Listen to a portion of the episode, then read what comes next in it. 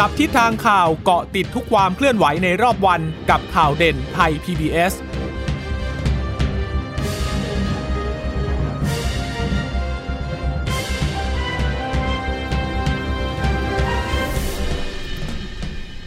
วัสดีคุณผู้ฟังทุกท่านค่ะ รับฟังข่าวเด่นไทย PBS ได้นะคะ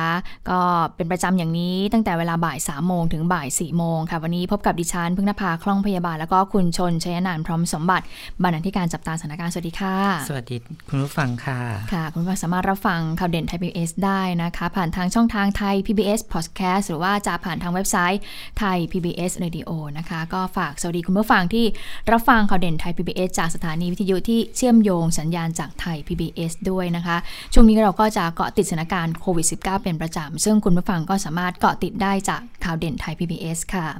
สำหรับวันนี้ตัวเลขผู้ติดเชื้อ ก็น้อยกว่าเมื่อวานนี้นะคะ คุณผู้ฟังคุณชนชนันคะ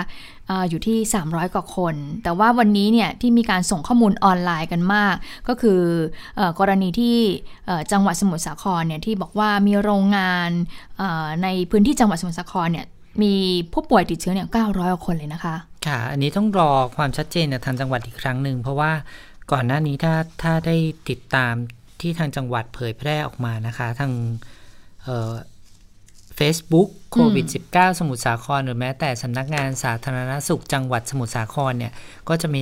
การรายงานตัวเลขผู้ติดเชื้อ แต่ว่าถ้าจำกันได้นี่มีวันหนึ่งที่มียอดผู้ติดเชื้อประมาณ 700 คน และมีการเผยแพร่ออกมาก่อนเนี่ย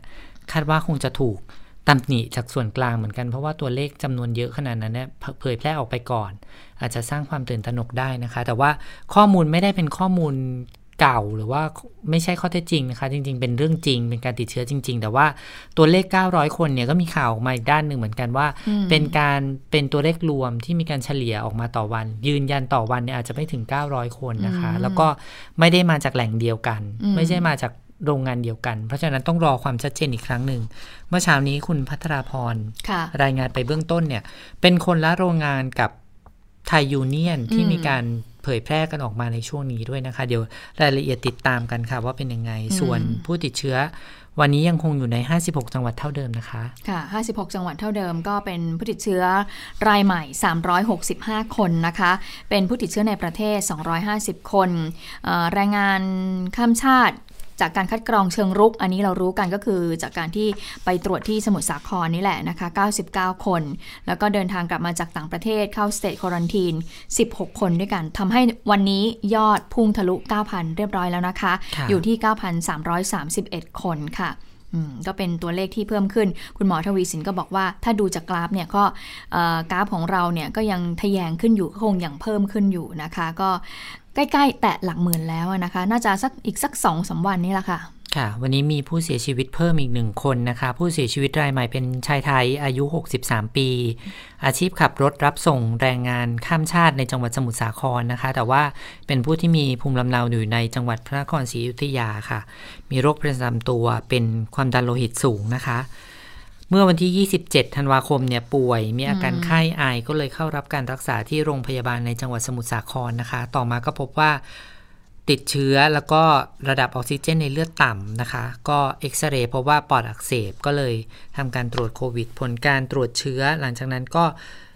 พอเพราะว่าติดเชื้อเนี่ยก็พบว่าผู้ป่วยมีอาการเหนื่อยหอบนะคะ แล้วก็ต้องใส่ท่อช่วยหายใจ แล้วก็ย้ายเข้า ICU เมื่อวันที่ 31 ธันวาคม แต่ว่าอาการไม่ดีขึ้น มีภาวะไตาวาย แล้วก็ต้องฟอกเลือดทุกวัน พอวันที่ 5 มกราคมเมื่อวานนี้นะคะ ระบบหัวใจล้มเหลวอวัยวะภายในหลายส่วนล้มเหลว แล้วก็เสียชีวิตค่ะ ค่ะผู้เสียชีวิตส่วนใหญ่ก็ส่วนใหญ่ก็จะมีโรคประจำตัวนะคะ ก็ทำให้เป็นสาเหตุที่ทำให้พอเชื้อมันเข้าไป มันก็ไปทำลายระบบภายในร่างกายของเรารวนเลยนะคะ ก็เลยทำให้เสียชีวิต ก็เป็นผู้เสียชีวิตล่าสุดที่ไปเชื่อมโยงกับจังหวัดสมุทรสาครนะคะ วันนี้คุณหมอทวีสินก็มีการเล่าให้ฟังด้วย บอกว่าที่ประชุมศูนย์ปฏิบัติการฉุกเฉินทางสาธารณสุขหรือ EOC เนี่ยที่มีปลัดกระทรวงเป็นประธาน ก็มีการวิเคราะห์ข้อมูลการระบาดในพื้นที่คัสสเตอร์ใหญ่นี่แหละค่ะ จังหวัดสมุทรสาครนะคะโดยบอกว่า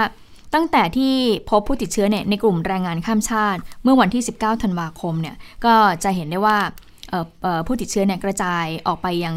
หลายพื้นที่ไม่มากนะ แต่ว่าหลังจากวันที่ 4 มกราคมแล้วเนี่ย พบผู้ติดเชื้อก็กระจายไปยังหลายพื้นที่เลยนะคะ และผู้ติดเชื้อส่วนใหญ่เนี่ยก็เป็นคนทำงานก็น่าจะเป็นแรงงานนะคะคำชาที่อยู่ในวัยทำงานก็ช่วงอายุระหว่าง 20ถึง30ปีด้วยกันนะคะซึ่งในพื้นที่นั้นก็จะมีการทำอุตสาหกรรมอาหารทะเลแปรรูป มีการใช้แรงงานข้ามชาติจำนวนมาก แล้วก็มีโรงงานที่มีแรงงานตั้งแต่1ถึง200 คนนี่มีมากเลยนะคะ คุณชนชนันคะหนึ่งหมื่นกว่าแห่งด้วยกัน ขณะที่โรงงานที่มีแรงงานตั้งแต่ 500 ถึง5,000 คนก็มีมากกว่า 1,000 แห่งคุณหมอบอกว่าเออข้อมูลที่เล่ามาทั้งหมดนี้คือตอนนี้เรากำลังมีการคัดกรองเชิงรุกในแต่ละที่แต่ละโรงงานอยู่ แล้วก็จะมีการวางแผนที่จะคัดกรองเชิงรุกในพื้นที่ต่างๆ เพิ่มมากขึ้นอีกอะค่ะ ก็คงหลังจากนี้ก็คงจะพบผู้ติดเชื้อ เพิ่มมากขึ้นเรื่อยๆนะคะ ค่ะ ส่วนส่วนเรื่องของการกำหนดพื้นที่ควบคุม เข้มข้นใช่ไหมคะคะ หลังจากมีการประกาศไปเมื่อวานนี้ก็คือ คุณหมอทวีสินก็อธิบายถึงความแตกต่างระหว่างมาตรการพื้นพื้นที่ควบคุมสูงสุด กับพื้นที่ควบคุมสูงสุด และเข้มงวด ก็บอกว่าการเข้มงวดในการเป็นการเข้มงวดในการเคลื่อนย้ายคน ดังนั้นสิ่งที่ต้องจัดการก็คือ ในพื้นที่ควบคุมสูงสุดเนี่ยได้ให้อำนาจผู้ว่าราชการจังหวัด ปิดสถานที่ที่จะเป็นแหล่งแพร่กระจายเชื้อโรค อย่างเช่นบ่อนพนันร้านอาหารสถานบันเทิง ร้านคาราโอเกะนะคะ ตามพื้นที่ที่เกิดขึ้นจริง แต่ว่าไม่ได้เป็นการล็อกดาวน์หรือว่าเป็นประการประกาศใช้เคอร์ฟิวแล้วก็ไม่ไม่ได้มีการปิดการเดินทางเข้าออกนะคะ ไปฟังเสียงคุณหมอกันนิดนึงค่ะคำว่าพื้นที่ควบคุมสูงสุด ก็คือจะมีพื้นที่ที่ให้อำนาจผู้ว่าในการปิดบางสถานที่ที่เป็นแหล่งโรค เช่นบ่อน เช่น ร้านอาหารซึ่งเชื่อว่าน่าจะเป็นการแพร่กระจายเชื้อโรคนะครับ สถานบันเทิงคาราโอเกะไนท์คลับอะไรต่างๆที่เป็นข่าวอยู่แล้วเนี่ยนะครับตามพื้นที่ที่เกิดขึ้นจริง อันนี้ให้อำนาจผู้ว่าไป เพราะฉะนั้นจะเป็นพื้นที่ควบคุมสูงสุดนะครับ แต่ไม่ทำให้การเขาเรียก shutdown lockdown อะไรทั้งหลายเนี่ยนะครับ คือไม่มีเคอร์ฟิวไม่มีการ การเดินทางแบบไม่ให้ไปไม่ให้ผ่านอะไรทั้งหลายที่เราเคยมีมานะครับ เพราะฉะนั้นแตกต่างกันชัดเจนนะครับ ขอเน้นย้ำอีกครั้งหนึ่งนะครับว่าพื้นที่ควบคุมสูงสุดก็คือ ลดการเดินทางไปมาหาสู่กันนะครับ แล้วพอมีคำว่าเข้มงวดนะครับมันจะหมายความว่ายังไงนะครับเดี๋ยวผมแบ่งแยกก่อน 28 จังหวัด ซึ่งจะรวม 5 จังหวัดอยู่ใน 28 นี้นะครับก็คือ 23 บวก 5 เท่ากับ 28 5 จังหวัดที่จะพูดถึงว่าเป็นพื้นที่เข้มงวดสูงสุดก็คือมีสมุทรสาคร ชนบุรี ระยอง จันทบุรี และตราดนะครับ 23 บวก 5 เนี่ย ต้องทำสามข้อ เมื่อไปถึงเมืองเขานะครับ คือหนึ่งคือนั่งอยู่ในรถเนี่ย ต้องได้รับการตรวจอุณหภูมินะครับ สังเกตอาการต้องมีเจ้าหน้าที่มาซักถาม มื่อเข้าด่านจะต้องแสดงตัวอย่างนี้ ถ้ามีไข้เมื่อไหร่ก็นะครับก็ต้องก็ต้องอาจจะไม่ได้ให้เข้าหรืออะไรก็แล้วแต่นะครับสองคือต้องตรวจดูว่ามีแอปพลิเคชัน หมอชนะไหมเราเน้นย้ำแล้วนะครับ เดี๋ยวบ่ายวันนี้บ่ายสองโมงท่านรัฐมนตรีว่าการกระทรวงดิจิทัล เพื่อเศรษฐกิจและสังคมนะครับจะออกมาพูดคุยในรายละเอียดของแอปพลิเคชันหมอชนะ ดียังไง เพราะว่าติดตามตัวได้ เวลามีการเจ็บป่วยก็จะได้รับทราบรับรู้ และสามคือต้องได้รับการสอบถามว่าเหตุผลความจำเป็นในการเดินทางนะครับ ในสามข้อนี้นะครับ นี่คือสิ่งที่จะมีความยุ่งยากมากขึ้นกว่า 49 จังหวัดอื่น ๆนะครับ ก็คือจะมีด่านมากั้นเพื่อให้การเดินทางลดลงนะครับ เราขอร้องให้ท่านอยู่กับบ้าน ชัดเจนครับว่าตามทฤษฎีของการควบคุมโรค distancing นะครับคือการอยู่ห่างกันไว้ การอยู่ at home หรืออยู่ที่บ้านนี้จะช่วยลดโรคได้ดีที่สุด เราจะเห็นข่าวต่างประเทศเวลาเขาประกาศมาตรการต่างๆ เหล่านี้มาคือตรงนี้แหละครับนะครับ แล้วก็อีกอันหนึ่งอันนี้ 23 บวก5นะครับทำอย่างนี้ แต่ 5 อันหลังเนี่ย เน้นย้ำเพิ่มเติมขึ้นมาคือว่า ถ้าเมื่อไรก็ตามแต่ที่คนในห้าจังหวัดนี้จะเดินทางขึ้นมา จะต้องได้รับการแสดงหลักฐานในการรับอนุญาตของเจ้าหน้าที่ในพื้นที่ว่าเขาจะเดินทางไปไหนมาไหนต้องมีเอกสารเดินทางอืมสรุปแล้วฟังคือ เท่าที่จับใจความได้ก็คือความต่างระหว่างพื้นที่ เข้มควบคุมสูงสุด และเข้มงวดใช่ไหมคะก็คือ 5 จังหวัดนี่ก็คือจะเวลาจะไปไหนจะออกจากพื้นที่ หรือว่ามีใครจะเข้ามาก็ต้องมีการตรวจเอกสาร การเดินทางเข้าออกแล้วก็ได้รับอนุญาตจากพื้นที่ที่ที่เรามาด้วยนะคะ ก็คือว่าต้องตรวจเข้มทีเดียวนอกจากจะมีการสอบถามแล้วนะคะ ค่ะคงได้เห็นภาพของการตั้งด่านตรวจของเจ้าหน้าที่ในหลายจังหวัดนะคะ ทั้งพื้นที่ ต่อเนื่องสีแดงไปสีแดงเข้มนะคะ หรือว่าสีแดงไปสีส้มด้วย อย่างเช่นที่พระรามสองวันนี้ก็มีผู้สื่อข่าวของเราลงไป ติดตามอยู่ในพื้นที่เหมือนกัน ก็มีการตรวจประวัติสำหรับคนที่เดินทางจากจังหวัดเสี่ยงเข้ามาด้วยนะคะ แล้วก็ทำบันทึกไว้ ถ้าหากว่าเป็นกลุ่มเสี่ยง หรือว่ามีอาการป่วยก็ถูกแยกตัวไปโรงพยาบาลเพื่อตรวจหาเชื้อนะคะ ส่วนข่าวใหญ่วันนี้เหมือนกันที่มีการ เรียกว่าเป็นข่าวลือได้ไหมอะ เป็นข่าวเป็นกระแสข่าวแล้วกันค่ะนะคะ ว่ามีบริษัทผลิตอาหารทะเลกระป๋องอ๋ออืมนะคะ พบผู้ติดเชื้อจำนวนมากเนี่ย เมื่อเช้านี้คุณพัทราพรตันงามนะคะ ผู้สื่อข่าวของเราเนี่ยก็ติดตามอยู่ในพื้นที่ แล้วก็ไปตรวจสอบบริษัทบริษัทหนึ่งก่อน ชื่อบริษัทพัทยาฟู้ดนะคะ อันนี้ก็อยู่ในพื้นที่สมุทรสาครเหมือนกัน ก็บอกว่ามีกลุ่มแรงงานผลิตปลากระป๋องชื่อดังเนี่ยติดเชื้อโควิด -19 มีพนักงานติดเชื้อจำนวนหนึ่ง แต่ว่ามีคำชี้แจงจากบริษัทออกมาแล้วว่าเบื้องต้นเนี่ยได้สอบสวนแล้วก็กักโรคแล้วนะคะ แต่ว่าไม่ได้เปิดเผยว่ามีจำนวนเท่าไหร่อืมแล้วก็ยืนยันว่า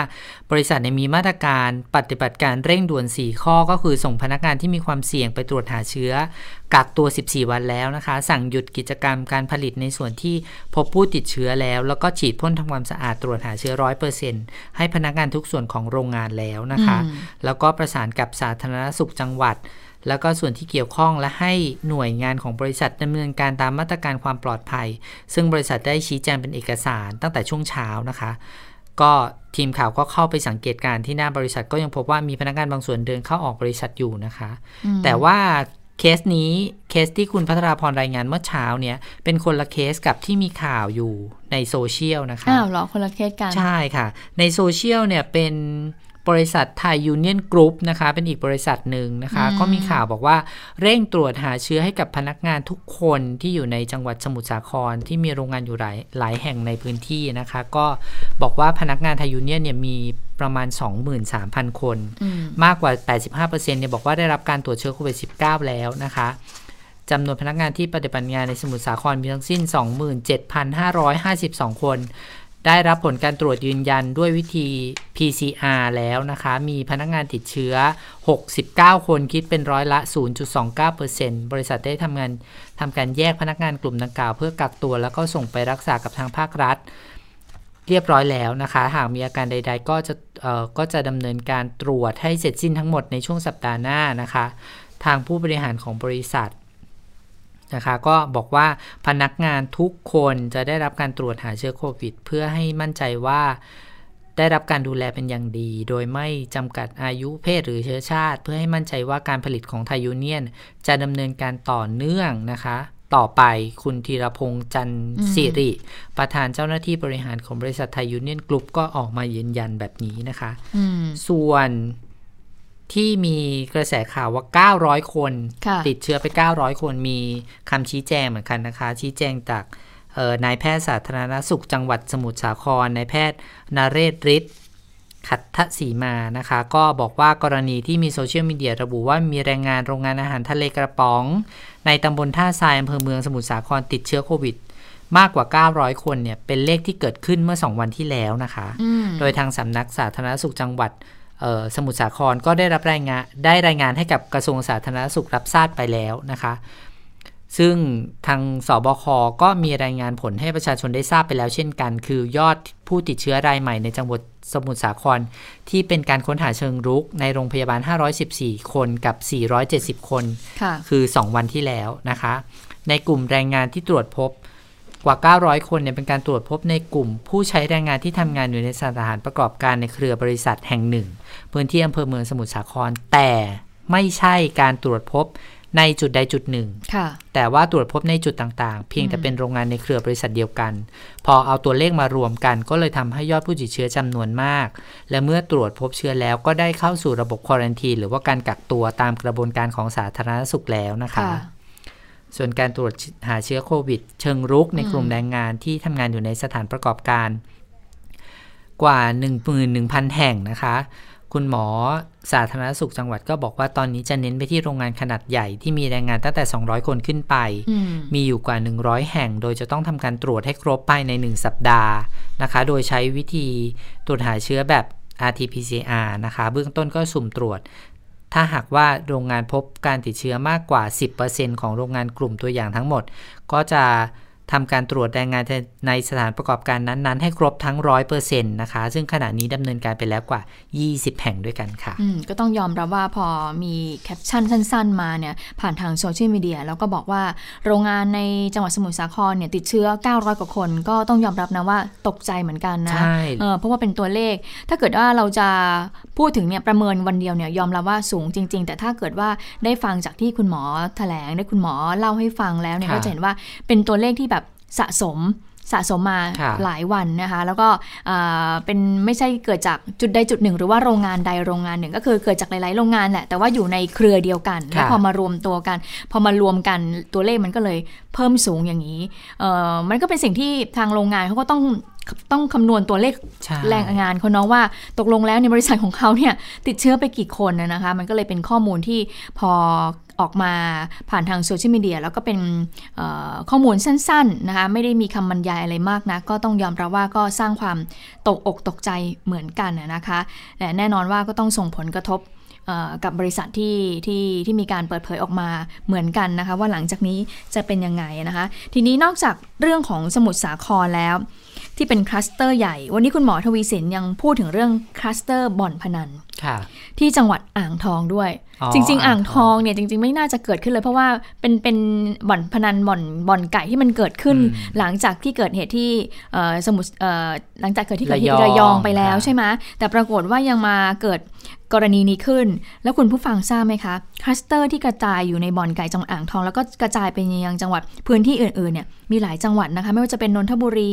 อยุธยาสิงห์บุรีทั้งหมดเนี่ยคือตอนนี้พื้นที่ภาคกลางกลายเป็นอีกหนึ่งคลัสเตอร์ที่เกี่ยวข้องอืมเชื่อมโยงกับบ่อนไก่ใช่ไหมคะใช่ใช่เพราะว่าพื้นที่ภาคตะวันออกเนี่ยคือเราก็รู้แล้วใช่ไหมคะชลบุรีจันทบุรีตราดนี่คือเอ่อกิดจากบ่อนคลัสเตอร์บ่อนพนันทีนี้ คลัสเตอร์ภาคกลางก็คือบ่อนไก่ที่จังหวัดอ่างทองนี่แหละ ก็พบผู้ติดเชื้อถึง 38 คนเลยนะอืมเออก็เป็นผู้ชายถึง 5 เท่าผู้หญิง 1 เท่า อายุระหว่าง 45ถึง54 ปี ส่วนใหญ่ก็ไม่มีอาการป่วย นอกจากนั้นในเอ่อการวิเคราะห์ของศบคก็บอกว่าคลัสเตอร์ที่จังหวัดระยองเนี่ยมีการกระจายตัวจากการบ่อนพนัน แล้วก็ไปยังสถานที่ต่างๆทั้งร้านอาหารฟิตเนส โต๊ะสนุกเกอร์ แล้วก็โยงไปเนี่ยแหละค่ะ อย่างที่บอกชนบุรีจันทบุรีแล้วก็ตราดนะคะซึ่งจังหวัดระยองก็มีผู้ติดเชื้อสูงสุดก็คือวันที่ 31 ธันวาคม คุณหมอก็ทิ้งท้ายบอกว่าช่วงนี้ถ้าไม่จำเป็นก็คือ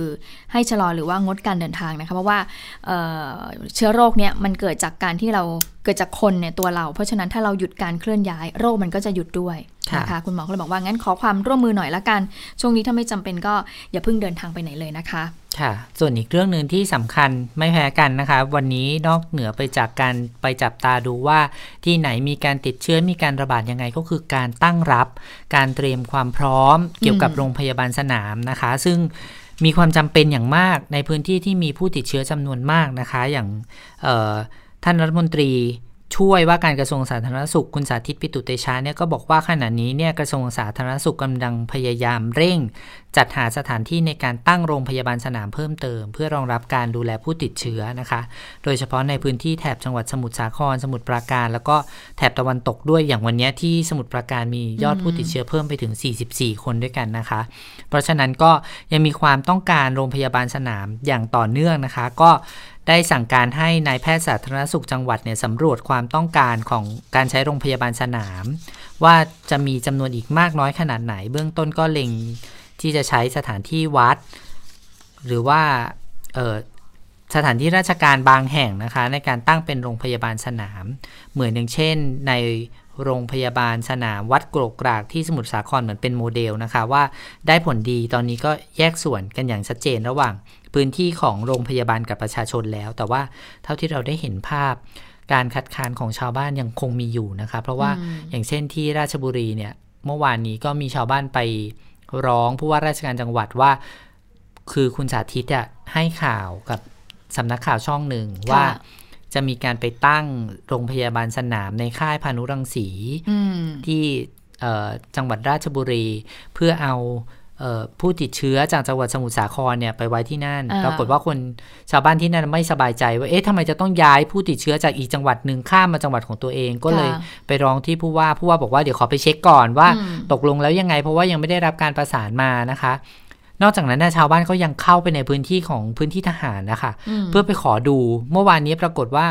สิ่งที่ชาวบ้านเห็นก็คือมีการทำความสะอาดสนามมวยในค่ายทหารเกิดขึ้นอืมชาวบ้านก็เลยเป็นกังวลว่าอ้าวนี่ไงเนี่ยไปทำความสะอาดมีจะมีการมาอืมตั้งโรงพยาบาลสนามกันหรือเปล่า ไหนบอกว่าผู้ว่าบอกว่าไม่รู้เรื่องไงอืมอืมก็กลับไปเมื่อวานนี้เป็นข่าวกันอยู่คลึกโครมตลอดทั้งวันปรากฏว่าวันนี้มีความชัดเจนออกมาแล้ว แล้วก็ผู้ว่าก็แถลงแล้วนะคะว่าเอ่อผู้ว่าเนี่ยโรงเอ่อจังหวัด ราชบุรีเนี่ยไม่ได้มีการตั้งโรงพยาบาลสนามเพิ่มเติมนะคะค่ะแล้วก็ไม่ได้ใช้พื้นที่โรงพยาบาลสนามในค่ายทหาร แล้วก็ไม่มีนโยบายในการรับผู้ป่วยจากจังหวัดอื่นเข้าไปในจังหวัดของตัวเองนะคะอันนี้ก็ยืนยันมาแล้วอืมแล้วก็บอกว่าโรงพยาบาลสนามของจังหวัดราชบุรีเนี่ยก็มีอยู่แล้วอืมมีรองรับได้ 120 เตียง ซึ่งเป็นพื้นที่ที่อยู่ใกล้กับโรงพยาบาลราชบุรีนะคะ เพราะฉะนั้นไม่ได้มีการสร้างเพิ่มเติม แต่ถ้าจะมีการ สร้างเพิ่มเติมเนี่ยก็จะมีการบอกกล่าวกับชาวบ้านก่อนอืมส่วนทหารค่ะค่ะก็เปิดพื้นที่สนามมวยที่ว่าเนี่ยให้ชาวบ้านเข้าไปตรวจสอบเหมือนกันอ่าโดยยืนยันว่าไม่ได้มีการตั้งโรงพยาบาลสนามอะไร แต่ว่าเป็นการทำความสะอาดตามปกติตามวงรอบ เพราะว่าตอนนี้ทหารเขากลับบ้านกันไม่ได้ ก็ทหารก็ยังอยู่ในค่ายทหาร มีทหารเกณฑ์เนี่ยก็เลย มีการพัฒนาพื้นที่อะไรไปตามปกติ ยังไม่ได้มีการไปไปใช้พื้นที่ตรงนั้นนะคะ ค่ะ และนี่แหละค่ะ ก็เป็นคำถามมาจาก ในคุณหมอทวีสินด้วยนะคะบอกว่าเรื่องของการตั้งโรงพยาบาลสนามเนี่ยมีหลักเกณฑ์ในการพิจารณาอย่างไรอืมเพราะอย่างที่เห็นก็คือชาวราชบุรีเนี่ยก็ไม่ค่อยเอ่อเห็นด้วยสักเท่าไหร่นัก ถ้าเกิดว่าจะมีการเอ่อย้ายผู้ป่วยจากจังหวัดสมุทรสาครข้ามมา วันนี้คุณหมอทวีสินก็พูดชัดเจนแล้วนะคะว่า จากนี้ไปก็คือว่าถ้าผู้ติดเชื้อพบพื้นที่ไหน ก็จะสร้างโรงพยาบาลสนามในพื้นที่นั้นแหละนะคะไม่มีการข้ามจังหวัดแต่อย่างใดนะคะเอ่อก็เลยชัดเจนแล้วว่าก็จะมีการพิจารณาสร้างในจังหวัดที่เกิดขึ้นนะนะคะ แต่ทีนี้เรื่องของสร้างโรงพยาบาลสนามอย่างที่สมุทรสาครเอ่อสมุทรสาครนะคะ รู้สึกจะสร้างไปแล้วสองสนามใช่ไหมคะค่ะคุณชนนันท์แต่ว่าก็มีความพยายามที่จะสร้างอีกหลายสนามด้วยกัน ซึ่งคือคุณที่สมุทรสาครตอนนี้อะเท่าที่เมื่อเช้าได้ฟังจากคุณพัทราพรอะจะเพิ่มอีก 11 แห่ง ตอนนี้มีไปแล้วจำนวนมากเหมือนกันนะคะ น่าจะมากกว่าสีแห่งเท่าที่เท่าที่จำได้นะคะ ทั้งที่ทั้งที่ท่านผู้ว่า ไปดำเนินการอืใกมล้ๆกับโจรผู้ว่านะคะ ที่ตลาดกุ้งที่หลายแห่งเลยจำนวนมากอยู่แล้ว แต่ว่ายังไม่เพียงพอที่จะรองรับผู้ป่วย ก็เลยคุณพัทราพรรายงานว่า จะมีความพยายามในการสร้างทั้งหมดเนี่ยอีก 11 แห่งด้วยกันนะคะอืมโดยเอ่อโรงพยาบาลสนาม วันนี้ที่มีการดำเนินการเนี่ยตั้งอยู่ภายในวัด เทพนรรัตน์ตำบลดานดีอำเภอเมืองสมุทรสาครนะคะ ใช้อาคารศูนย์การเรียนรู้แรงงานข้ามชาติ เป็นสถานที่ทำโรงพยาบาลสนามด้วยนะคะ แล้วก็ยังมีอีกหลายพื้นที่เลย มีเจ้าหน้าที่อบตก็เข้าไปช่วยเหลือด้วย มีภารกิจหลักกันอยู่แล้วในการในในการเข้าไปดูแลแรงงานเหล่านี้นะคะ นายกอบตชื่อคุณสิริบูรณ์ทองบางเกาะนะคะ นายกอบตท่าทรายค่ะอำเภอเมืองจังหวัด สมุทรสาครเนี่ยก็บอกว่าในพื้นที่เนี่ยมีโรงงานขนาดใหญ่ขนาดเล็กอืมมีโรงงานมีแรงงานข้ามชาติจำนวนมากที่ทำงานร่วมกันเนี่ยเป็นหลักแสนคนนะคะ แต่ว่าการสร้างโรงพยาโรงพยาบาลสนามเนี่ยต้องรองรับผู้ป่วยเหล่านี้ด้วย ก็ถ้ายิ่งสร้างมากก็ยิ่งลดการติดเชื้อลดความเสี่ยงได้ด้วยนะคะอืม นะคะค่ะซึ่งวันนี้คุณพัฒนพรก็ไปพูดคุยกับนายกอบตถึงการเตรียมพร้อมแหละ เพราะว่าเท่าที่ดิฉันเห็นภาพมาเนี่ยก็ยังเป็นยังเป็นภาพโล่งๆอยู่เลยนะคะอืมยังไม่มีการจัดตั้งเอาอุปกรณ์อะไรมาเลยนะคะก็ไปบอกว่าเตรียมพื้นที่อย่างนี้ใช่ไหมคะเออใช่ค่ะก็คือบอกบอกว่าสิ่งที่สำคัญที่สุดสำหรับโรงพยาบาลสนามก็คือต้องเอาห้องน้ำนี่แหละต้องสร้างห้องน้ำขึ้นมาใหม่อืมแล้วก็ต้องเอาบุคลากรทางการแพทย์มาอยู่ที่นี่ด้วยนะคะไปฟังเสียงของนายกอบตท่าทรายกันค่ะ คิดว่าในสัปดาห์นี้คงคงจะเห็นผลนะครับ แล้วก็ พอเห็นรูปมาทำที่ชัดเจนนะครับว่าในการอ่าดำเนินการทำแล้วเนี่ยก็ต้องให้ทางท่านรองผู้ว่าท่านสุตักแล้วก็ทีมงานตลอดจนทางสาธารณสุขเนี่ยมาดูการที่ดำเนินการทำไปแล้วเนี่ยมันมีความเหมาะสมและชัดเจนต้องเติมแต่งหรือต้องดูแลอะไรต้องแก้ไขเพิ่มเติมนะครับว่าที่ออกแบบแล้วก็ตามนโยบาย เพราะจริงๆแล้วการดำเนินการในการทำเนี่ยก็ก็ทางสาธารณสุข แล้วก็หน่วยงานที่กองทุกห้องทุกคนเนี่ยนะครับก็ให้แนวทางให้รูปแบบนะครับ คือ ในการสร้างโรงพยาบาลสนามเนี่ยก็ต้องมีรูปแบบคล้ายๆกันนะครับ โดยเฉพาะความปลอดภัยเรื่องห้องน้ำนะครับและเรื่องของแพทย์นะครับในส่วนขององค์การบริหารส่วนตำบลท่าเนี่ยนะครับ เราก็จะเตรียมสถานที่เนี่ยในด้านหน้าที่ที่เห็นอยู่เนะครับก็คือให้ทางการแพทย์ให้พยาบาลนะครับ ได้มาอยู่ได้มาเก็บจัดเตรียมนะครับทั้งหลังนี้นะครับเพื่อเพื่อความปลอดภัยแล้วก็อยากจะคือเห็นใจครับก็อยากจะให้ทางทางทีมงานทางการแพทย์ที่รักษาที่นี่นะครับ โดยจำนวนหลายร้อยเตียงเนี่ยนะครับ ก็ จะได้มีความปลอดภัยแล้วก็จะได้มีความสุขนี้ด้วย ก็อยากดูแลให้ดีครับค่ะค่ะตอนนี้ทางภาครัฐก็ขอความร่วมมือประชาชนนะคะในการช่วยกันตั้งโรงพยาบาลสนามก็ถือว่ามีความสำคัญ เพราะว่าถ้าตั้งโรงพยาบาลสนามได้เร็วนะคะก็จะทำให้เกิดการควบคุมโรคได้เร็ว การระบาดก็จะได้สิ้นสุดได้เร็วด้วยนะคะค่ะคุณหมอโสพลเมฆทนนะคะ อดีตปลัดกระทรวงสาธารณสุข ปัจจุบันเป็นผู้ช่วยรัฐมนตรี ประจำกระทรวงสาธารณสุขก็บอกว่าการต่อสู้กับ การระบาดของโควิด -19 เนี่ยนะคะเป็นเหมือนกับการรบในภาวะสงคราม ก็ต้องอาศัยความร่วมมือจากทุกฝ่ายทั้งภาครัฐ เอกชน แล้วก็ประชาชนนะคะ การระบาดในรอบแรกเนี่ยเราพบผู้ป่วยไม่มาก ก็สามารถนำทั้งหมดเข้ารับการรักษาในโรงพยาบาลได้ แต่ว่าวันนี้เรามีผู้ป่วยมากก็เลยต้องแบ่งการดูแล โดยนำคนกว่าร้อยละ 80 ซึ่งเป็นผู้ติดเชื้อที่มีอาการน้อย หรือว่ามีไม่มีอาการเนี่ยแยกออกไปกักตัวที่โรงพยาบาลสนาม ไม่อย่างนั้นก็จะเกิดการระบาดไปเรื่อยๆไม่สิ้นสุด ส่วนคนที่มีอาการ หนักหรือว่ามีอาการมากเนี่ยก็จะถูกส่งตัวเข้าไปรักษาในโรงพยาบาล วันนี้ยังต้องยังติดปัญหาคอขวดอยู่ก็คือโรงพยาบาลสนามไม่เพียงพอนะคะ ประชาชนต่อต้านเหมือนเช่นที่สมุทรสาครระยอง ก็เลยขอความร่วมมือประชาชนช่วยกันตั้งโรงพยาบาลสนาม เพราะว่ามีความสำคัญ ก็มุ่งหวังว่าจะเป็นการควบคุมโรคให้เร็วที่สุด ถ้าทุกคนร่วมมือกันดี ปัญหาการระบาดในพื้นที่ก็จะจบเร็วนะคะ นอกจากนี้ก็ขอความร่วมมือให้ทุกฝ่ายที่เกี่ยวข้อง ช่วยเหลือกัน โดยเฉพาะอย่างยิ่งเรื่องของบ่อนพนันสนามชนไก่ ซึ่งเป็นสิ่งที่เจ้าหน้าที่สาธารณสุข ไปจับกลุ่มไม่ได้นะคะ แต่ว่าช่วยให้ข้อมูลหน่อยอเพราะว่าถ้าช่วยกันจำกัดการสถานที่เหล่านี้ได้นะคะ ก็จะจำกัดการแพร่เชื้อได้ด้วยค่ะ ค่ะบ่อนพนันไม่ได้หมายถึงแค่อออะไรนะ เครื่องสล็อตตู้หรือว่าเป็นตู้ไฟฟ้าเท่านั้นแต่ค่ะหมายถึงบ่อนพนันที่เป็นบ่อนพนันพื้นบ้านด้วยนะค่ะอย่างชนไก่ชนโคต่างๆเพราะว่ามันทั้งหมีลยการตะโกนเนาะอืมมันมีเชียร์มีตะโกน คุณหมอก็บอกแล้วว่าที่ใดก็ตามที่มันเป็นสถานที่ปิดค่ะ ระบายอากาศได้ไม่ดี ไม่มีการสวมใส่หน้ากากอนามัย มีการตะโกน มีการเชียร์นี่ไม่ได้หมายรวมเฉพาะบ่อนนะคะ นี่หมายถึงสถานบันเทิง ซึ่งตอนนี้ปิดไปแล้ว เข้าใจว่าทั่วประเทศอืมตอนนี้น่าจะไม่ได้มีสถานที่เปิดแบบนั้นอยู่แล้วนะคะอืมกิจกรรมต่างๆ ทั้งหลายอืมที่ต้องตะโกนต้องเชียร์อย่างนี้ก็งดไปก่อนนะคะตอนนี้ช่วงปีใหม่ใครไปพบปะสังสรรค์กับญาติพี่น้องก็ต้องระมัดระวังเหมือนกันนะคะ เพราะว่าไม่ใช่ว่า การติดเชื้อในครอบครัวจะไม่เกิดขึ้นนะคะ เพราะเราเห็นตัวอย่างอย่างต่อเนื่องเลยว่าการติดเชื้อระหว่างคนใกล้ชิดในครอบครัวนี่ก็เกิดขึ้นได้นะคะ เพราะฉะนั้นเว้นระยะห่างจากกันไว้หน่อยนะคะ ช่วงนี้เอ่อ งดสัมผัส งดการใกล้ชิดกันออกไปก่อนนะคะ เพื่อป้องกันการระบาดของโรคค่ะ ค่ะ อย่างวันนี้ดิฉันอ่านที่จังหวัดไหนจำไม่ได้ก็บอกว่าตอนแรกผู้ติดเชื้อสองสองคนใช่ไหมแล้วปรากฏว่าปรากฏว่าติดเชื้อเพิ่มอีกตอนนี้เนี่ยมีผู้ติดเชื้อในครอบครัวแล้วเนี่ยอืมห้าคนด้วยกันแล้วอะนะคะอ่าอันเดี๋ยวเอ่อเช็คให้แล้วกันว่าที่ไหนนะคะแต่ทีนี้พูดถึงเรื่องบ่อนพนันจำกันได้เมื่อวานนี้ทางพบตรเพิ่งออกมาพูดอืมค่ะบอกว่า เรื่องของบ่อนพนันเนี่ยถึงย้ายตำรวจเนี่ยตอนนี้เนี่ย ก็พยายามสืบสวนขยายผล แต่ก็ไม่สามารถที่จะดำเนินคดีได้ เพราะว่าไม่ไม่มีหลักฐานเออมันเหมือนเป็นแมดิฉันขอ wording พูดเลยได้ไหมเรื่องนี้อะมันเชิญเลยอัดค่ะอั้นตันใจเหลือเกิน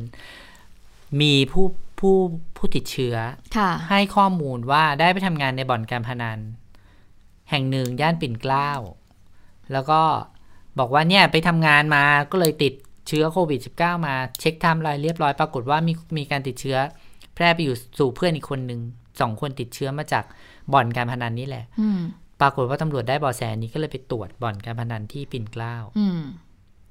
ไม่พบค่ะ ไม่พบเลยเหรอะคะ ไม่พบพบว่าเป็นสถานที่จัดเลี้ยงเออเขาเรียกกันว่าบ่อนลอยฟ้าบอกอยู่ชั้นอืมแปดอืมอืมขึ้นไปตรวจปรากฏว่าเป็นห้องจัดเลี้ยงโล่งๆไม่มีอะไรเลยโล่งอยู่จริงๆดิฉันได้เห็นภาพแล้ว ก็เหมือนก่อนหน้านี้ที่ไปบ่อนพนันที่พระระรามยองสามที่ไหนอะอ๋อที่ระยองแล้วก็บอกว่าเป็นโกดังไม่ได้มีบ่อนพนันใดที่ที่ระยองเอออะไม่มีอะไรเลยแล้วก็สอบสวนพบว่าที่เนี่ยเคยเป็นบ่อนจริงแต่ว่าปิดไปนานแล้ว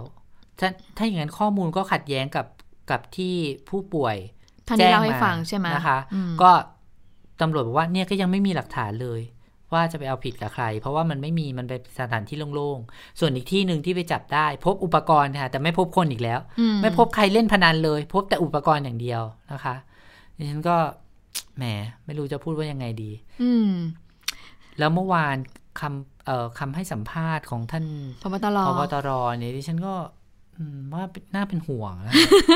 น่าเป็นห่วง เพราะว่าทำให้คนฟังอย่างเราๆเนี่ยรู้สึก โอ้โห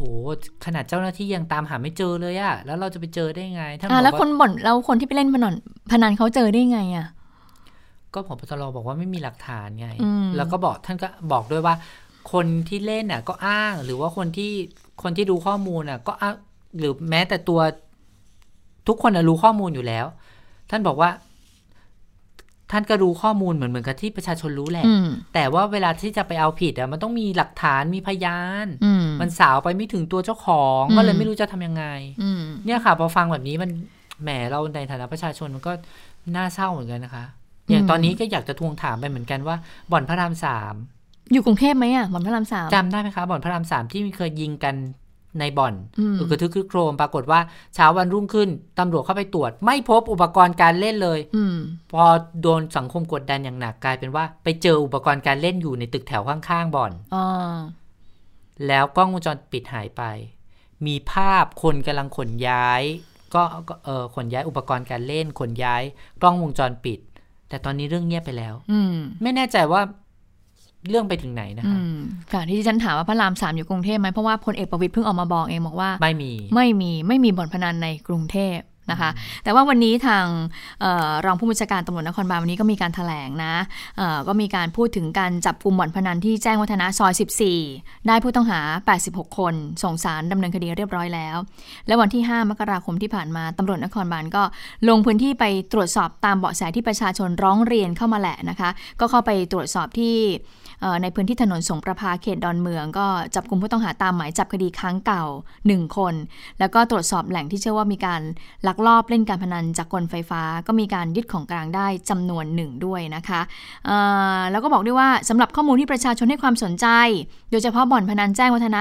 14 ศาลก็ได้ทำการพิพากษาลงโทษเจ้ามือ 13 คนจำคุกคนละ 7 เดือน 15 วัน ปรับ 15,000 บาท ส่วนผู้เล่น 81 คนก็ลงโทษจำคุก 15 วัน ปรับ 15,000 บาท ก็รอลงอาญา 1 ปีนะคะ ส่วนโทษอื่นๆ ไม่ว่าจะเป็นพรบตรวจคนเข้าเมืองบุคคลต่างด้าวหรือว่าพรบควบคุมโรค ตรงส่วนเนี้ยทางตำรวจก็ได้แยกเป็นแยกไปสอบสวนดำเนินคดีอีกส่วนหนึ่งนะคะ ทีนี้ผู้สื่อข่าวก็ถามเหมือนที่คุณชนันถามเลยบอกว่าบ่อนลอยฟ้าย่านปิ่นเกล้ามันเปิดมานานแล้วทำไมเพิ่งมาตรวจสอบล่ะ ทางพลตำรวจตรีปิยะก็บอกว่า จริง ๆ แล้วเนี่ยเป็นหน้าที่ของเราในการสืบสวนจับกลุ่มการกระทำผิดทุกประเภท โดยเฉพาะในช่วงการแพร่ระบาดโควิดมีการปรากฏข้อมูลข่าวสารโดยเฉพาะไทม์ไลน์ที่ระบุว่ามีบุคคลใดบุคคลหนึ่งเนี่ยไป ปฏิสัมพันธ์หรือไปที่หนึ่งที่ใดก็มีการอ้าง หรือให้ข้อมูลว่าไปบ่อน เราก็พยายามนะ ในการสืบสวนจับหมดทุกรายแหละ ซึ่งทั้งบ่อนการพนันที่กล่าวมาเนี่ยก็มีการจับกลุ่มอยู่สม่ำเสมอเลย ทั้งดอนเมืองแล้วก็ปิ่นเกล้าและตอนนี้กำลังขยายผลอยู่ไปฟังเสียงของพลตำรวจตรีปิยะตาวิชัยกันค่ะ พอเราจับที่หนึ่งก็หลบหนีไปอีกที่หนึ่งนะครับ โดยเฉพาะเครื่องจักรกลไฟฟ้าตู้ม้าเหล่านี้ครับสามารถเคลื่อนย้ายได้โดยง่ายครับ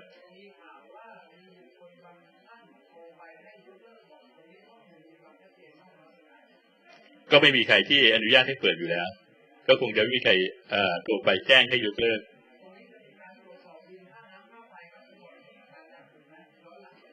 ก็คงจะต้องมีการสืบสวนขยายผลต่อครับ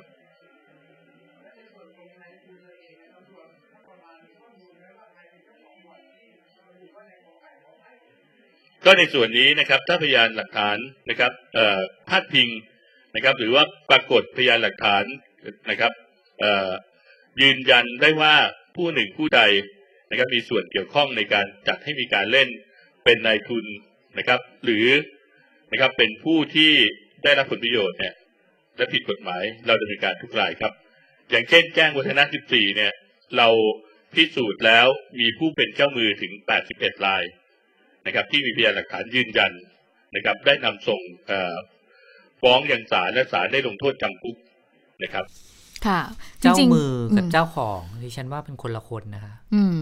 เจ้ามืออะ เจ้ามือคนที่ถูกจ้างมาเป็นเจ้ามือนะคะ ค่ะ แต่เจ้าของคือเจ้าของบ่อนนะคะ ค่ะ ก็คืออยู่เบื้องหลังเอไงอไม่รู้ว่าหาเจอหรือเปล่าวะเออส่วนไปใหญ่ตรก็วจจะสอบหาเส้นทางทางการเงินอะไรหรือเปล่าเออส่วนใหญ่ก็จะหาได้ไม่เจอนะ ผู้สื่อข่าวถามเหมือนกันนะอืมท่านก็บอกว่ากำลังขยายผล คือจริง ๆ ผู้สื่อข่าวก็จี้นะ แต่การตอบของท่านก็ไม่ค่อยตรง อะอย่างเช่นเลยถามว่า ยืนยันได้หรือเปล่าว่านครบาลไม่มีบ่อนครับอ่าถ้าอ่า พลตำรวจตรีปิยะก็บอกว่า ถ้าประชนถ้าประชาชนหรือสื่อมีข้อมูล แจ้งมาได้เลยนะงั้นแสดงว่า 24 ชั่วโมง การตอบแบบนี้แสดงว่าตำรวจไม่ได้ทำงานเชิงรุกหรือเปล่า อืมใช่ไหมคะแล้วอันนี้น่าเป็นห่วงเหมือนกันเนาะเพราะว่าเนี่ยถ้าถ้าคุณเพิ่งนภาสังเกตนะเออคุณหมอแถลงทุกวันเลย แล้วก็บอกว่า อ่า ประชาชนทุกคนต้องร่วมมือกัน เราต้องอืมยกกาดสูง เนี่ยประชาชนยกกาดสูงมากแล้วนะคะ ตอนเนี้ย ยกกาดไม่รู้จะยกยังไงแล้วที่ผ่านมา ปรากฏว่าการระบาดรอบเนี้ย มันไม่ได้เกิดขึ้นในร้านอาหารในตลาดนัด ในอะไรที่ประชาชนยกกาดเลยนะคะค่ะ มันไปเกิดขึ้นจากแรงงานลักลอบเข้ามาเมืองโดยมีเจ้าหน้าที่มีส่วนเกี่ยวข้อง ใช่ ไปเกิดคลัสเตอร์ในบ่อนการพนันที่ตำรวจมีหน้าที่จะต้องไปกวดขันจับกลุ่มอืมมีคลัสเตอร์แบบนี้เกิดขึ้น จนเกิดการระบาดเกิดขึ้น แล้วจะให้ประชาชนเนี่ยตั้งการดไปถึงไหนคะอืมประชาชน อย่างนี้ฉันนี่ก็มีมีคำถามในใจเหมือนกันว่าอืมร่วมมือร่วมมือเนี่ย ภาครัฐร่วมมือด้วยกับเราหรือเปล่านะคะโอ้นี่ใครฟังดิฉันจะโกรธหรือเปล่าไม่รู้เอ่อดิฉันว่าทางฝ่ายค้านคงจะจะจะชอบใจอยู่นะคะ อยากสะท้อนอืมเพราะว่าเรารู้ว่าทุกคนต้องร่วมมือกันในสถานการณ์แบบนี้นะคะ แต่ว่าในมุมของประชาชนน่ะก็อยากเห็นความร่วมมือของภาครัฐ ที่ชัดเจน เข้มแข็งเข้มข้นด้วยเช่นกันนะคะ แม้นายกรัฐมนตรีจะมีอารมณ์เวลาที่ตอบคำถามกับเราอยู่ตลอดเวลาว่า เอ๊ะทำไมถามคำถามซ้ำๆเดิม ๆ ก็ค่ะบอกแล้วไงจัดการอยู่ แต่ว่าคำตอบของคำว่าจัดการอยู่มันยังไม่เห็นผลเป็นรูปธรรมอืมเพราะฉะนั้นเราก็เลยต้องเรียกร้องต่อไปว่า เราอยากเห็นว่ามันมีการจัดการ เกิดขึ้นจริง ๆ มีการเอาผิดจริง ๆ นะคะ เพื่อให้เขาเกรงกลัวแล้วก็ไม่กล้ากระทำผิดอีกค่ะแล้วก็เป็นถามย้อนไปถึงสิ่งที่มันเกิดขึ้นไปแล้วว่า เอ๊ะมันมันได้เห็นผลอะไรขึ้นมาหรือเปล่า จับไปแล้วแล้วไปอยู่ที่ไหน จนปัจจุบันบ่อนพระรามสามที่ยิงกันจนเป็นข่าวเกลียวกราวเมื่อหลายเดือนก่อนตอนนี้ก็ ยังไม่ปรากฏว่ามันเดินหน้าไปถึงไหน อืมก็เป็นคำถามดัง ๆ ออกมา ดิฉันเชื่อว่าไม่ใช่มีแค่คุณชนชนันคนเดียวหรอกค่ะ เพราะว่าประชาชนหลาย ๆ คนเนี่ยก็มีคำถามเเช่นนี้เนี่ยไปถึงรัฐบาลเหมือนกันนะคะ ว่าเรื่องอย่างนี้เนี่ยจะจัดการอย่างไร มันไม่ได้เกิดจากทางประชาชนนะหลังจากที่ขอความร่วมมือมา ประชาชนก็ให้ความร่วมมือไปอย่างดี แต่ว่าสิ่งที่มันเกิดขึ้นเนี่ยมันเกิดจากการกระทำของเจ้าหน้าที่ที่ย่อหย่อนหรือเปล่านะคะในการปฏิบัติหน้าที่และทำให้เกิดการแพร่ระบาดนี้เกิดขึ้นเนี่ยนะคะ ทีนี้ไปดูเรื่องวัคซีนสักเล็กน้อยนิดหนึ่งนะคะหลังจากที่เมื่อวานนี้นะคะก็ได้มีการสั่งซื้อเพิ่มเติมแล้วนะคะหลังจากที่แรก ๆ เลยเนี่ยไทยเนี่ยจะเเราเนี่ยเซ็นสัญญากับบริษัทเอสตาเซเนกาก็จะเป็นการถ่ายทอดเทคโนโลยีเเขาก็จะให้เรามานะ26 ล้านโดส 26 ล้านโดสฉีด 2 ครั้ง ก็คือประชาชนก็จะได้ 13 ล้านคนใช่ไหมคะ ทีนี้มันก็เลยตอนนั้นก็มีคำถาม ตัวโตๆเหมือนกันว่า โอ้ยได้แค่ 13 ล้านคนมันจะพอไหมขณะที่ประชาชนเราเนี่ยมีตั้ง 77 ล้านคน จะทำยังไงขณะที่หลายชาติตอนเนี้ยก็เหมือนยิ่งกดดันนะนะคะ ก็คือว่าหลายประเทศก็มีการฉีดวัคซีนกันไปบ้างแล้วนะคะ ซึ่งก็มีแต่ละชนิดอยู่เหมือนกัน ทีนี้เมื่อวานนี้รัฐบาลก็ได้มีการอนุมัติงบประมาณในการสั่งซื้อวัคซีนเพิ่มนะคะเรื่องนี้ก็มีการเปิดเผยจากคุณอนุทิน ชาญวิรกูล รองนายกรัฐมนตรีที่ขณะนี้ก็ยังคงเอ่อ work from home อยู่กักตัวอยู่นะคะอยู่ที่บ้าน 14 วันยังไม่ครบ น่าจะครบกำหนดน่าจะเป็นอาทิตย์หน้านี่แหละค่ะ ก็พูดถึงแนวทางในการจัดหาวัคซีนโควิด -19 ที่ประเทศไทยเนี่ยจะได้รับวัคซีนอย่างเร็วที่สุดเลยนะคะล็อตแรกมาล็อตแรกเนี่ยปรากฏว่าสั่งมาจากจีนนะคะ คุณชนนันท์คุณผู้ฟังคะค่ะก็เอ่อเข้ามาก่อนนะคะ200,000 โดสนะคะ แล้วก็จะครบตามจำนวนเนี่ย2ล้านโดสในเดือนเมษายนปีเดียวกัน คุณอนุทินก็บอกว่าคนที่จะได้รับวัคซีนก่อน ก็มีการย้ำอีกเช่นเคยก็คือ ก็ต้องผู้ที่จะได้รับวัคซีนก่อนก็จะเป็นแพทย์ พยาบาล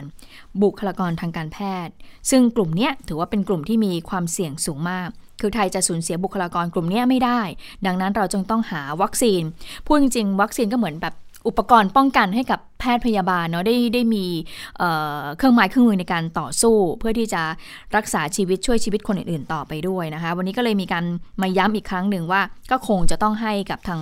แพทย์พยาบาลก่อนแล้วหลังจากนั้นก็ค่อยจะกระจายไปอย่าง แล้วก็คาดว่าจะจะได้ครบประชาชนได้ฉีดครบทุกคนอย่างแน่นอนนะคะ ส่วนประเด็นการล็อกดาวน์คุณอนุทินก็บอกว่า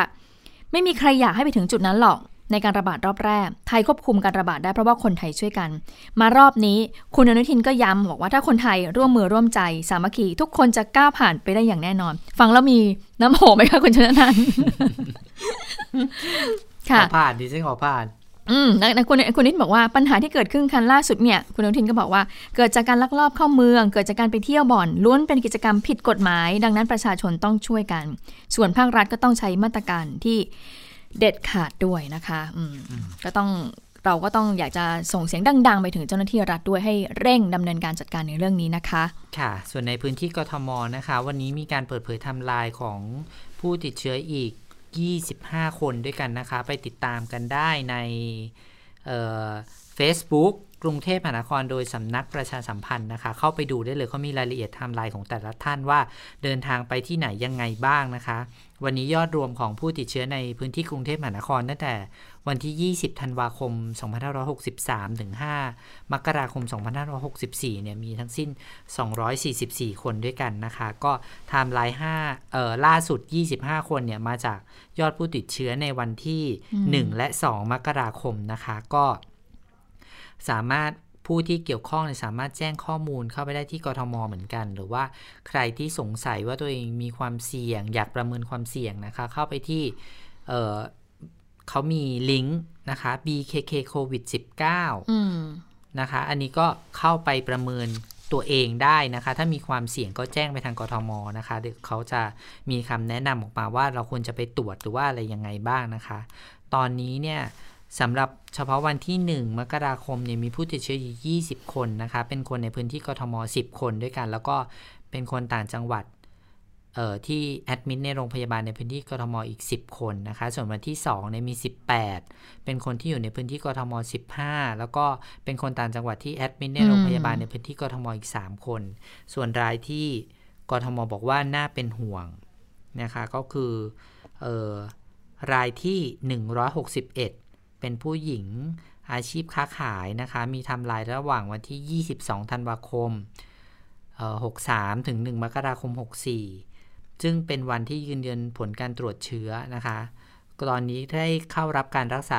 ตัวที่โรงพยาบาลของรัฐแล้ว ก็มีทำลายดังนี้ เผื่อว่าใครไปยังไงก็เช็คดูนะคะ 23 ธันวาคมเนี่ยไปทานอาหารมื้อเย็นที่ร้าน ข้าวใหม่ปลามันสาขายานาวานะคะ 24-29 เนี่ย แวะร้านสะดวกซื้อเซเว่นร้านใหญ่ตรงหัวมุมถนนเย็นอากาศนะคะ ผู้ป่วยเนี่ยจำไม่ได้ชัดเจนว่าไปวันไหนบ้างนะคะ แล้วก็วันที่ 30 ธันวาคม ระหว่างเวลา 5 โมงถึงทุ่มหนึ่งเนี่ย ไปกินอาหารที่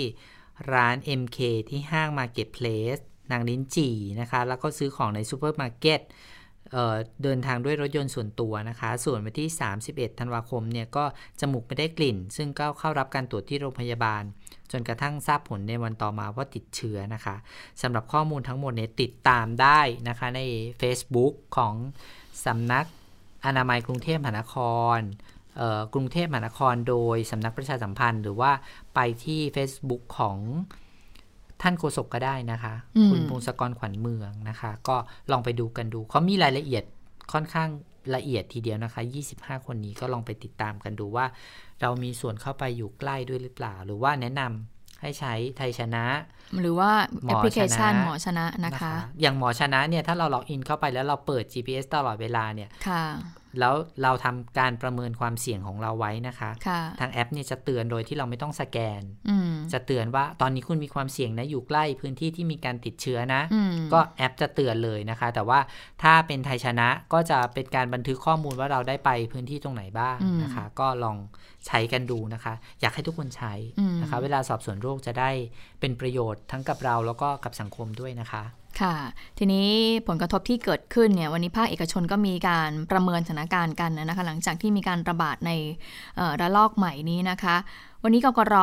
ก็คือคณะกรรมการร่วมภาคเอกชน 3 สถาบันก็มีการประเมินการระบาดของเชื้อโควิด -19 รอบ 2 ครั้งนี้ โดยบอกว่าถ้าหากรัฐเนี่ยสามารถควบคุมได้ภายใน 3 เดือน แล้วก็มีมาตรการมาช่วยเหลือจากวงเงิน 2 0 0แสนล้านบาทถ้าเกิดทำได้เนี่ยมันก็จะหากเป็นไปตามนี้นะ GDP ปี 64 ก็น่าจะเติบโตได้ในกรอบ 1.5 ถึง 3.5%ค่ะ ลดลงจากประมาณการเดิมที่คาดไว้ คาดไว้นี่คือเมื่อเดือนธันวาคมปี 63 ที่ว่าขยายตัวได้ร้อยละ 2 ถึง 4 นะคะ ขณะที่การส่งออกปีนี้ก็คาดว่าจะโต 3.5%ส่วนเงินเฟอ้อก็จะอยู่ในกรอบ 0.8 ถึง 1%ค่ะ และนอกจากนี้นะคะก็ภาคเอกชนก็ต้องการให้ภาครัฐเนี่ย เร่งดำเนินการใน 4 เรื่อง ก็คือ 1 ก็คือควบคุมแพร่เชื้อ การกระจายของเชื้อให้เร็วที่สุดนะคะด้วยการบังคับใช้กฎหมายเนี่ยที่มีอยู่เนี่ย ให้ได้มากที่สุด แล้วก็หาต้นต่อหาสาเหตุของการเกิดการระบาดอย่างเช่น แรงงานผิดกฎหมายอย่างนี้เป็นต้นเนี่ยนะคะ 2 ก็คือให้เร่งใช้งบประมาณช่วยเหลือเนี่ยแหละค่ะ2 0 0แสนล้านบาทเนี่ยนะคะ โดยมีการกำหนดวิธีการใช้ให้มันชัดเจน แล้วก็ให้มันแบบใช้ให้ถูกจุดเพื่อจะได้ส่งส่งผลได้อย่างมีประสิทธิภาพมากที่สุดนะคะ ก็มีการยกตัวอย่างว่าอาจจะเป็นการต่ออายุโครงการคนละครึ่งหรือเปล่านะคะ เพราะว่าตอนนี้มันจะไปสิ้นสุด เดือนสิ้นเดือนมกราคมใช่ไหมคะ ค่ะ และตอนนี้ก็คือแค่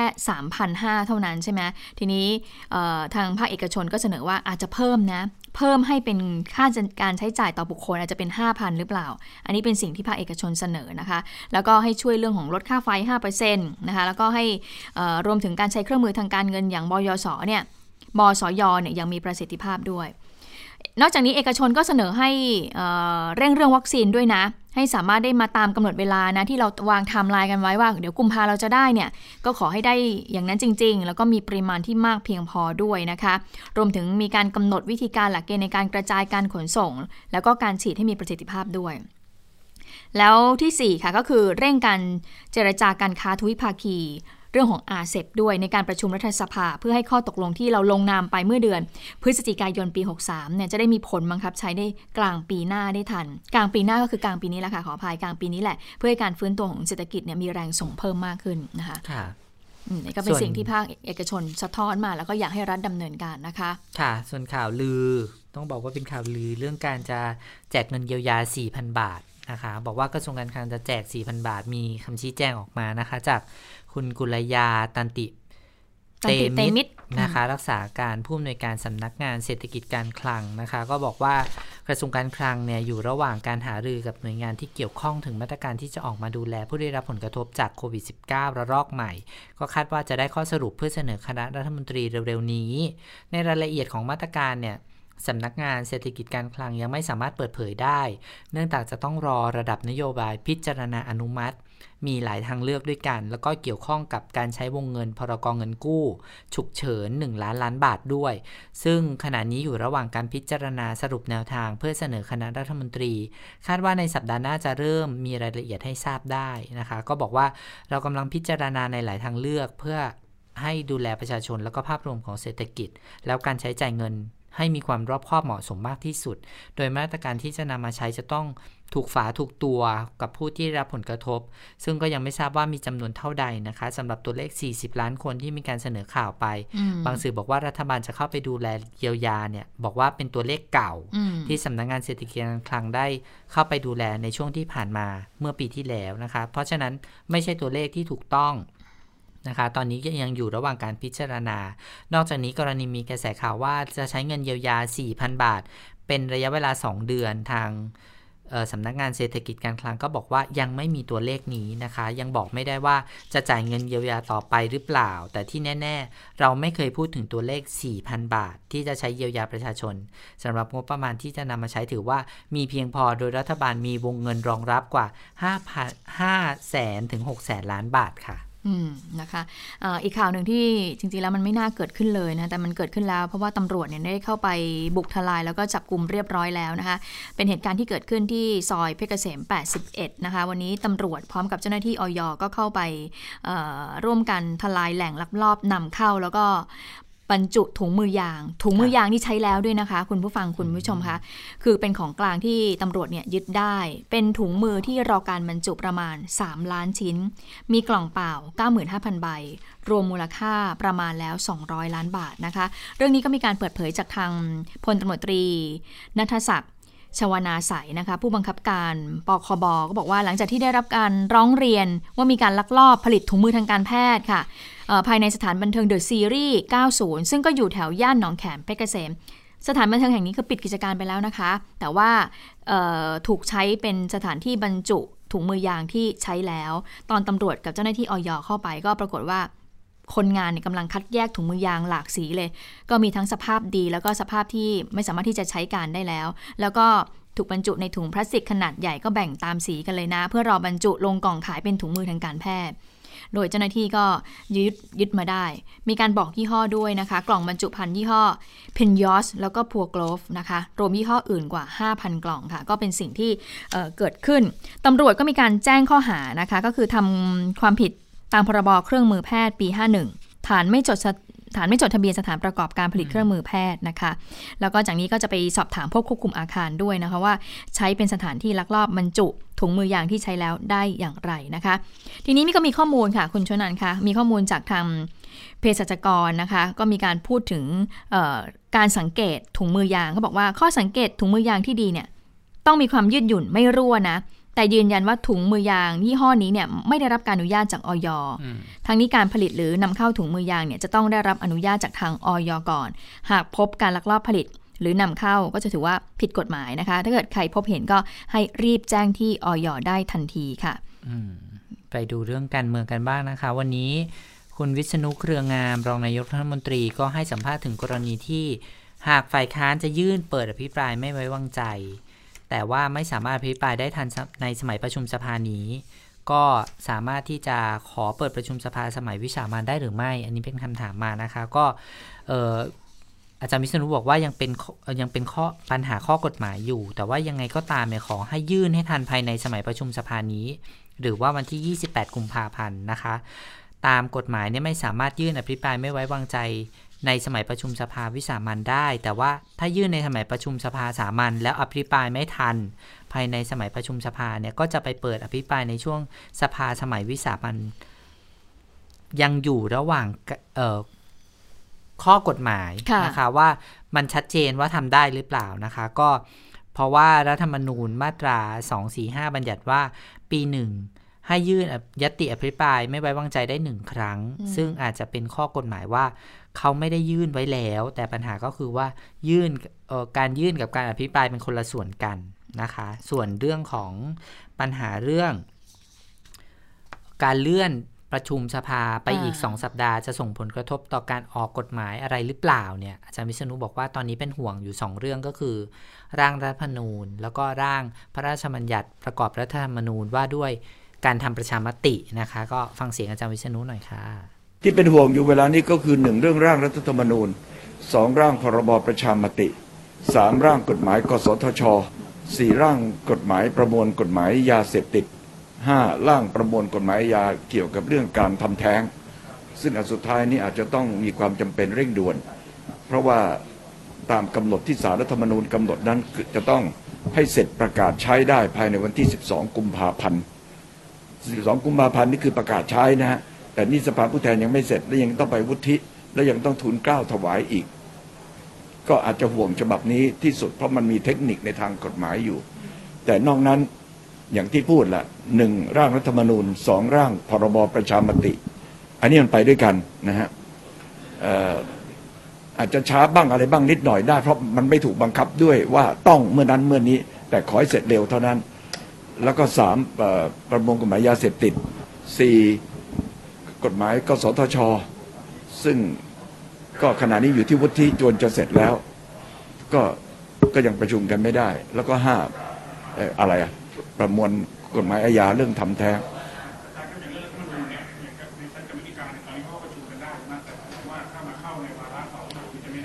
ถ้าไม่ทันยังไงรัฐบาลจะเปิดสมัยวิสามันให้สำหรับรัฐธรรมนูญอยู่ดีสำหรับรัฐธรรมนูญและประชามติ เพราะว่าเป็นสิ่งที่ ที่เมื่อเสร็จวาระสองต้องทิ้งไปสิบห้าวัน แล้วก็ต้องลงมตินั่นน่ะแล้วถ้ามันเกิดเกินวันที่ยี่สิบแปดกุมภาไปไอ้ตรงนี้เป็นภาคบังคับที่รัฐบาลจะต้องเปิดวิสามันให้ค่ะดูแล้วมีหลายกฎหมายเนาะน่าห่วงที่สุดน่าจะเป็นกฎหมายทำแท้งนะคะค่ะ เพราะว่ามีเงื่อนไขของศาลนะกำกับไปด้วย เพราะก่อนหน้านี้ศาลเคยมีคำวินิจฉัยไว้แล้วว่ากฎหมายฉบับนี้จะต้องเสร็จเดือนกุมสิบ และประกาศใช้ 12 กุมภาพันธ์ แต่พอติดเงื่อนไขอย่างเงี้ยไม่รู้ว่า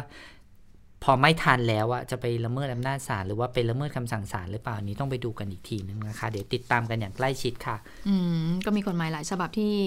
ต้องต้องต้องรีบทำรีบดำเนินการเลยนะคะ เพราะว่าไม่ฉะนั้นมันอาจจะทำให้เราไปติดล็อกหรือติดลมอะไรได้นะคะค่ะค่ะหมดเวลาของข่าวเด่นไทย PBS แล้วค่ะ พบกันใหม่วันพรุ่งนี้นะคะ สวัสดีค่ะ สวัสดีค่ะ